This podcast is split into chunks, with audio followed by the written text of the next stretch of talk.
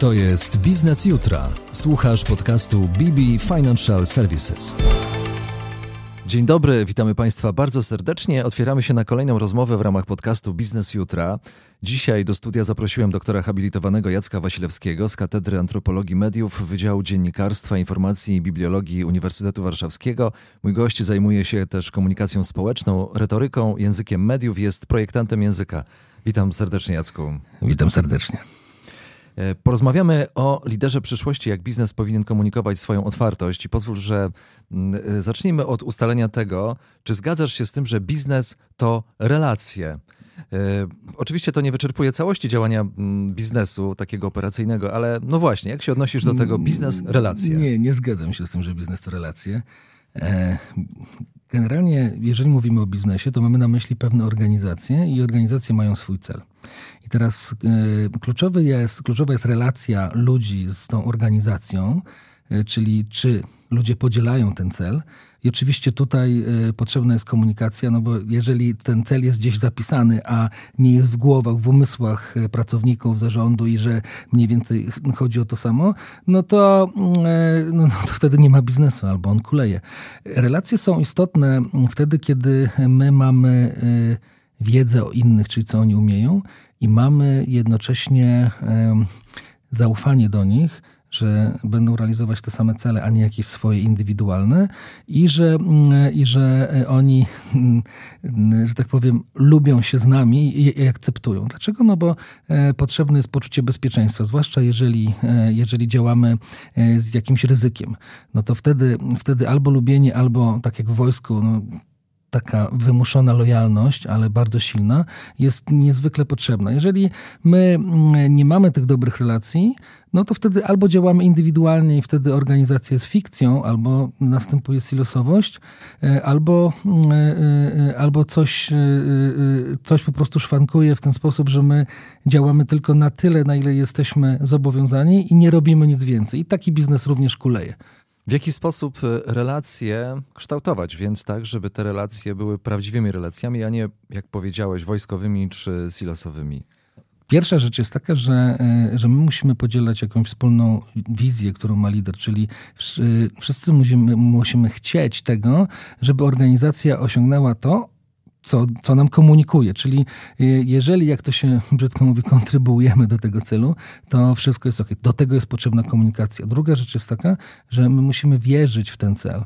I to jest, i to jest kluczowe w komunikacji. Jeżeli mamy bardzo duży dystans do tego, kto jest liderem, mówię tutaj o liderze, a nie o prezesie na przykład, no bo może być jakiś prezes osadzony, ale jeżeli on nie jest liderem, no to, y, no to powiedzmy organizacja będzie jechać na dwójce, na trójce, ale nie na czwórce czy na piątce. Więc jeżeli wierzymy, wierzymy w ten cel, to jesteśmy w stanie e, więcej z siebie dać i jesteśmy też dużo bardziej innowacyjni. No i teraz e, i te kwestie komunikacyjne opierają się na tym, że, że musi być lider, który wiarygodnie opowiada o tym, gdzie mamy dojść, i żeby, i żeby pracownicy również to, również to wiedzieli. Jeżeli jest zbyt duży dystans, y, no to my czujemy, że, y, że ta osoba nas nie docenia, albo że ta osoba mm, nie jest realnie z nami. Jak nie jest realnie z nami, no to, y, no to znowu biznes kuleje. Więc w przypadku tworzenia jakiejś komunikacji nie tylko jest istotne opowiadanie tych celów, ale również to, że jesteśmy na tej jednej łódce. Ale mm, czy wszyscy liderzy, liderki powinni mieć tę umiejętność y, jasnego komunikowania y, idei, misji, wartości firmy, bo mm, może być tak, że ktoś po prostu nie rozwinął, nie miał okazji, mm, jego zdolności mm, psychiczne, możliwości psychiczne są takie, że no, nie, nie potrafi wchodzić w takie bliskie relacje, nie jest otwartą osobą, chociaż może bardzo chce. To zależy, jak jest zorganizowana firma, bo może być tak, że mamy jakiś kolektywnego lidera, który jest, e, no powiedzmy jest jakiś zarząd i mamy tego, który jest e, powiedzmy liderem analityki i się na tym zna i tego, który jest liderem emocjonalnym, który za sobą pociąga ludzi i, sp i sprawia, że, że ludzie wierzą w to, co mówi, dlatego są, są z nim. Więc można się jakoś podzielić, ale kluczowe jest, żeby ten lider, który jest analityczny, żeby on również wiedział, że pewne komponenty są potrzebne i to jest, i to, to jest kluczowe, czyli jeżeli, e, jeżeli ja zdaję sobie sprawę z moich pewnych braków, praktyczniaków, czyli widzę, że jak składam życzenia na Boże Narodzenie czy na Wielkanoc, to ludzie są tym kompletnie niezainteresowani i nie robię wartości jakiejś takiej związanej z tym, że ludzie czują się razem, to powinienem to komuś oddać, albo spróbować skorzystać z czyjejś pomocy, czyli e, żeby tak zostać przetrenowanym, żeby, e, żeby to zaangażowanie, lojalność albo przynajmniej wiarygodność była, bo już nie mówię o bliskości, a przecież ten, ten lider, który jest y, rzeczywiście liderem, sprawia, że pracownicy czują bliskość. I to jest klucz. Jeżeli byśmy sobie pomyśleli o wielkich wodzach, którzy byli również wielkimi liderami, którzy wiedzieli, że potrzebna jest aprowizacja, logistyka i wszystkie takie rzeczy, żeby ta armia działała, to y, oni w ten sposób się komunikowali, że ci żołnierze czuli, że mówią do nich bezpośrednio, a nie tylko do ich przełożonych. No i tutaj, jeżeli mówimy o walce o udziały rynkowe, może być trochę podobnie. Nie wyobrażam sobie więc e, takiego lidera, który nie dość, że nie potrafi wejść w relacje, to też nie ma świadomości tego, że rzeczywiście jakaś, jakaś jego strona mm, pozostaje wciąż w cieniu. No i teraz y, mówimy o tej świadomości. Razem z takimi psychologami organizacji, kiedyś mm, Wiktorem Wekselbergiem i Darkiem Ambroziakiem rozmawialiśmy, nawet opisaliśmy to w książce, tak, y, kwestie związane z pracą zdalną. Jeżeli mamy pracę zdalną, to wtedy kluczowe są cele. I teraz co się dzieje, kiedy, kiedy mm, kiedy y, organizacja w dużej mierze działa na relacjach, czyli e, kiedy pracownicy spotykają się w kuchni tak? i tam sobie ustalają różne rzeczy, to albo jest tak, że, że, że większość komunikacji idzie kanałami, e, znaczy większość komunikacji w organizacji idzie kanałami nieformalnymi i ta kuchnia, że tak powiem, jest potrzebna, żeby coś dołożyć, czego brakuje liderom, albo jest tak, że ludzie działają na relacjach, czyli nie interesuje ich praca, ale bardziej to, z kim to robią, no i wtedy ta kuchnia jest potrzebna. Przejście na zdalne podczas pandemii w wielu organizacjach okazało się porażką albo okazało się bardzo trudne z tego powodu, że zabrakło tej kuchni, a na czacie nie da się zrobić takiej nieformalnej rozmowy, jak to, mm, jak to bywało. Więc e, monitorowanie tego, w jaki sposób komunikacja y, przepływa i gdzie tworzą się trudne tematy, które e, następnie przekształcają się w plotki, jest istotne, jeżeli mówimy o przyglądaniu się efektywności pracy tak? I, do czego, I do czego jesteśmy zdolni. Jeżeli my nie mówimy o szefie, tylko mówimy o liderze, czyli o kimś, w kogo ludzie będą wierzyć i, i za kim będą szli, to, to te elementy związane z tym, jak komunikacja przepływa i gdzie są, gdzie są tak zwane uzupełnienia informacji ze względu na brak transparentności, one są niezwykle istotne. Czy wraz ze wzrostem jakości komunikacji w firmie idzie również wzrost wrażliwości na różnorodność? Czy to, to są zjawiska, które w jakiś sposób można połączyć, czy ja tutaj nadinterpretuję? Według, według mnie wydaje mi się, że jest to nadinterpretacja. Z tego powodu, że są, y, są takie organizacje, e, które działają szybko i wtedy różnorodność nie jest nam potrzebna. Czyli jeżeli kopiemy rowy, no to raczej wybiorę tutaj e, takie osoby, które w miarę radzą sobie z łopatą i są efektywne. E, mm, niezależnie od tego, czy będą to mężczyźni czy kobiety, ale najczęściej będą to młodzi, wysportowani mężczyźni, którzy są przystosowani do kopania rowów. Natomiast jeżeli mam coś, co wymaga mm, bardziej zróżnicowanego doświadczenia, czyli no, to, co dzieje się generalnie obecnie na rynku, duży poziom niepewności, szybkość yy, adaptacji do różnych warunków, wymaga różnorodności. Jeżeli tak jest, jeżeli okazuje się, że na przykład yy, kobiety mają coraz więcej yy, budżetu, już do 2025 właściwie mówi się, że będą mieli 60% budżetów w ogóle takich e, mm, całości budżetów e, dostępnych, no to jeżeli nie ma kobiety w zarządzie, to znaczy, że coś może być przeoczone, ponieważ nie, nie ma takiego myślenia i takiego doświadczenia, które by e, wychodziło innej perspektywie naprzeciw. I podobnie, jeżeli mówimy o takim społeczeństwie wielokulturowym, no to wtedy dobrze jest, żeby była różnorodność w takim, w takim zakresie. Jeżeli mamy bardzo schomogenizowane społeczeństwo, to my nie musimy przyjmować, nie wiem, Azjatów do, do, mm, do zarządu, no bo nic to wtedy nam nie daje. Więc, więc różnorodność jest ważna z dwóch powodów. Tak? Pierwsza rzecz to jest kwestia adaptatywności i, e, e, i takiego mm, y, zdolności rozwiązywania problemów, dostrzegania tego, co jest y, niewidoczne na pierwszy rzut oka.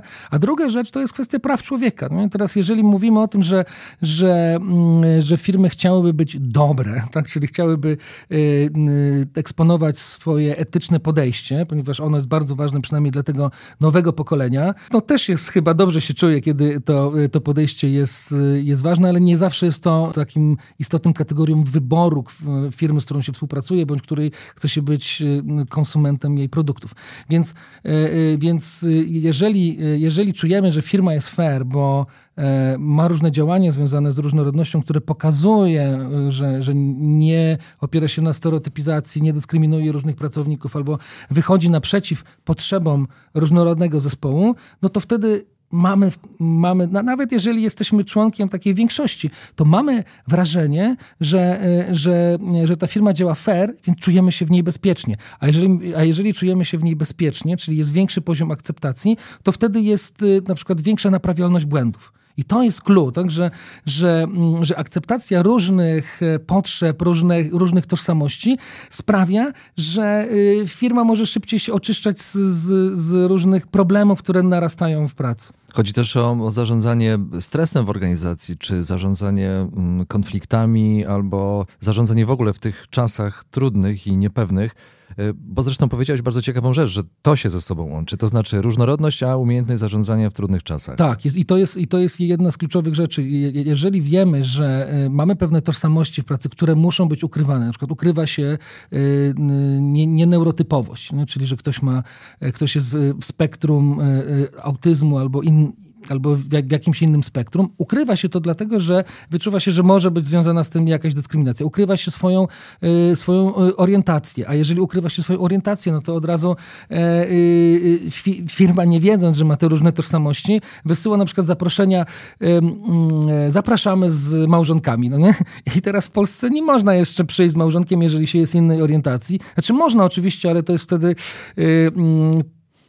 problem jakiś z, z, z, przeszłości, więc okazuje się, że y, jeżeli nie można w pracy być sobą, to mamy większe prawdopodobieństwo wypalenia i większy konflikt, ponieważ często jest tak, że, y, że bez tych działań związanych z różnorodnością czy inkluzywnością przede wszystkim, na przykład wszystkie docinki, żarciki, taka mikroagresje wpływają na to, że pracownicy czują się gorzej. A są takie, są takie miejsca, w których jest nadreprezentacja tych osób, które, które są powiedzmy z ogólnych grup mniejszościowych. Przykład chociażby z uniwersytetu, bo oprócz tego, że, mm, że badam te rzeczy w, w organizacjach, no to sam pamiętam, jak zrobiłem rekrutację mm, na swoją specjalność i jednym z takich głównych kryteriów, bo chodziło o umiejętności opowiadania, było to, jakie książki czytamy i, y, i jak, y, mm, no, czym się interesujemy, jeżeli chodzi o kulturę. I okazało się, że, y, że no, jedna z orientacji płciowych, tak, w tym wypadku geje, dużo więcej, że tak powiem, była zainteresowana, czy wkręcona wkręcona w te, mm, w te tematy związane, e, związane ze storytellingiem. Więc miałem e, bardzo, że tak powiem, niereprezentatywną grupę, która jednocześnie była bardzo dobrą grupą. I to jest klucz, że, że, jeżeli, mm, że jeżeli mamy pewne specyficzne e, umiejętności, a nie stworzymy, znaczy wymagamy umiejętności, a nie stworzymy warunków, które mogłyby zapewnić tym, tym pracownikom środowisko akceptujące, no to po pierwsze y, będziemy mieli mniejszą, y, mniejszą efektywność, a po drugie być może nie zbierzemy z rynku tych, którzy są najlepsi.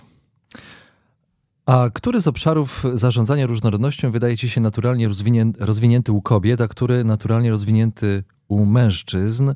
I też y, odwrotnie, który z nich może sprawiać i kobietom, i mężczyznom trudność w rozwinięciu. Myślę tutaj już o takich kompetencjach menedżerskich, takich stricte, stricte kompetencjach menedżerskich. To jest właśnie. świetne pytanie. E, znaczy większość pytań jest świetnych, ale, ale mm, nie ma czegoś takiego jak to naturalne rozwinięcie, dlatego że y, mówimy że o tym, że na przykład dziewczynki są często lepiej rozwinięte werbalnie, ale jednak jeżeli mówimy o, e, nie wiem, o poezji, czy o takich, y, o takich mm, kwestiach, to mężczyźni dają sobie tam radę.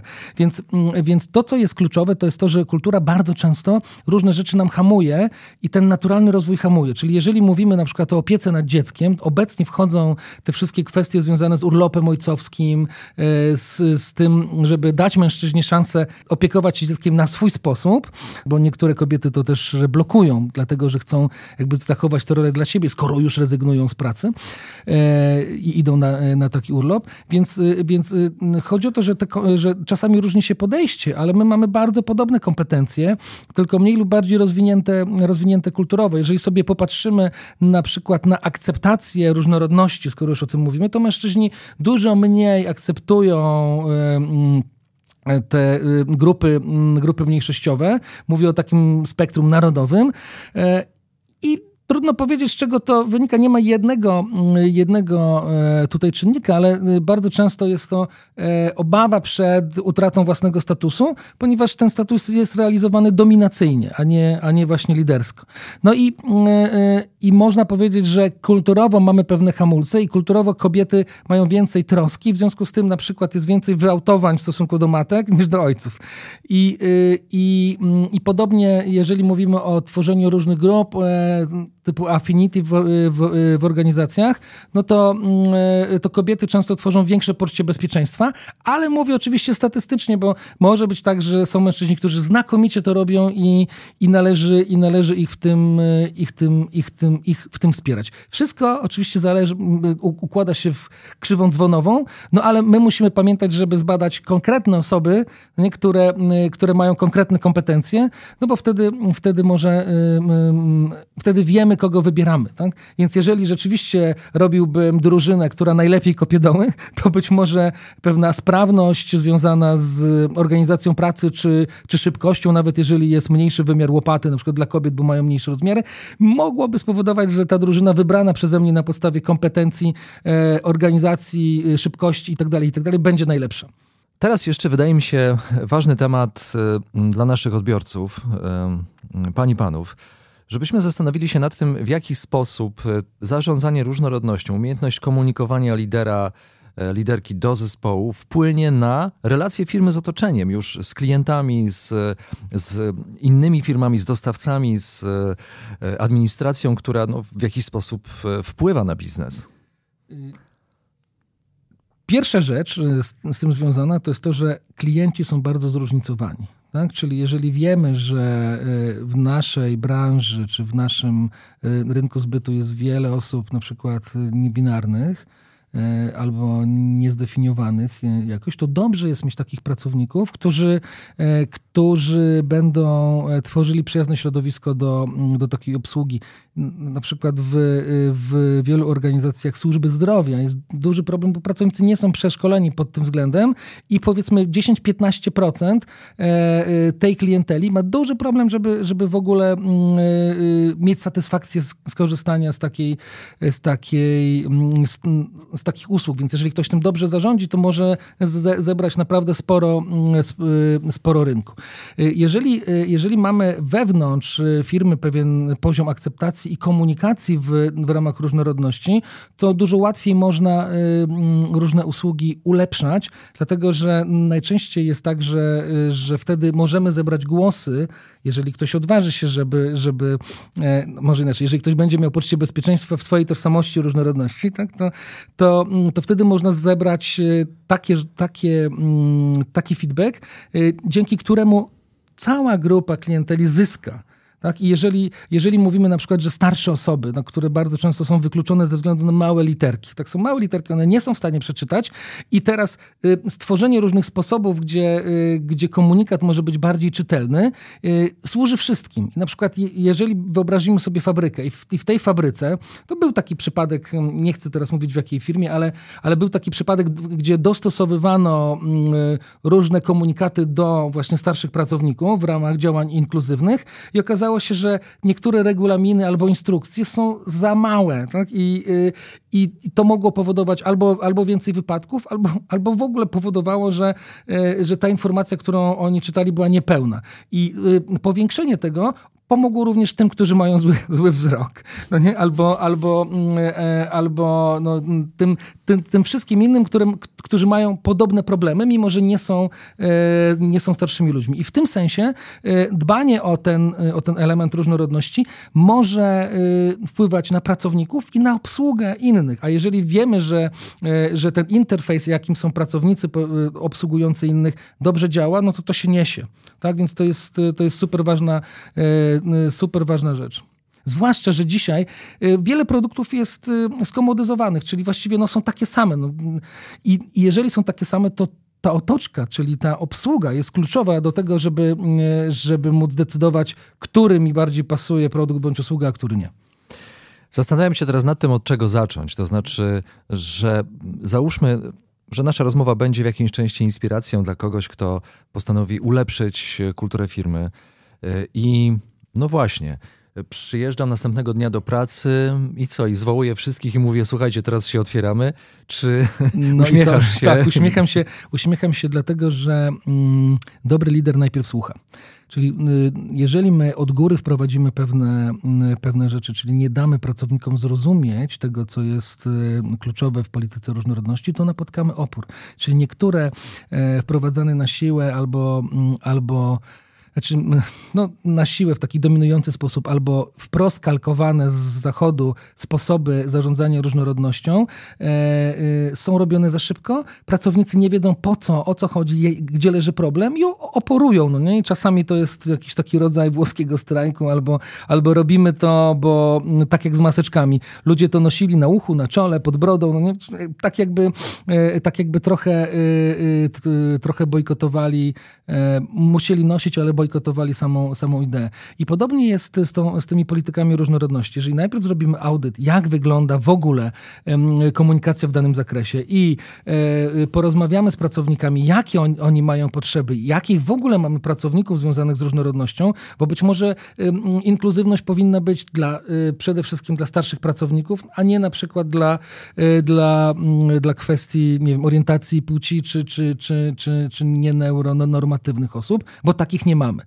Tak? I teraz pytanie, jeżeli takich nie mamy, to być może coś jest w rekrutacji, że ich nie przepuszcza ta rekrutacja. Czyli ten audyt na początku powinien e, sprawdzić, jakie warunki panują w firmie, czyli gdzie są ewentualne bariery. I druga rzecz, e, e, jakie mamy takie niewypowiedziane, nie, nie, niewypowiedziane problemy w firmie, bo one są niewypowiedziane w ten sposób, że jak mamy jakiś rodzaj badania, typu jakieś puls checki, czy jakieś inne rzeczy, gdzie, gdzie coś badamy, no to wszystko jest zawarte w pytaniach, więc te pytania nie wyłapują pewnych problemów, bo nie używają kategorii związanych z różnorodnością. I dopiero po wysłuchaniu pracowników i zbadaniu tego, jak jest u nas z różnorodnością, możemy planować i zaczynamy od tego, co budzi najmniejszy opór, y, co jest potrzebne. Jeżeli to jest potrzebne, to możemy robić ten krok dalej, ponieważ wtedy, mm, wtedy ludzie widzą, że coś działa i chcą, żeby ich firma była e, bardziej otwarta.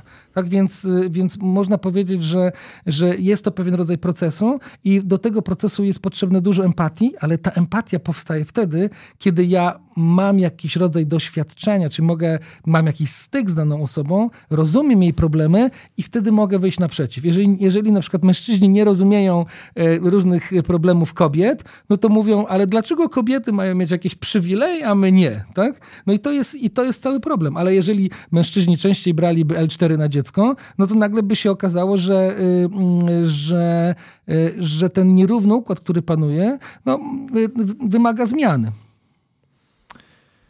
Jak ma na imię pies, z którym przyszedłeś do studia? Zachowuje się wyjątkowo cicho. Tak, pies ma na imię e, Klops. E, jest taki paradygmat e, u mnie nazewnictwa psów od, e, od gastronomii.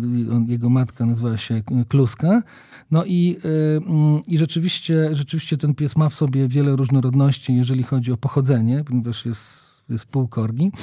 I, e, i, to jest, I to jest bardzo dobry przykład, E, e, w jaki sposób działa stereotyp albo na co my zwracamy uwagę. Jeżeli pies widzi, że ktoś bardzo dziwnie się porusza, no to albo jest pod wpływem alkoholu, albo jest, na przykład ma jakąś chorobę związaną z, z poruszaniem się.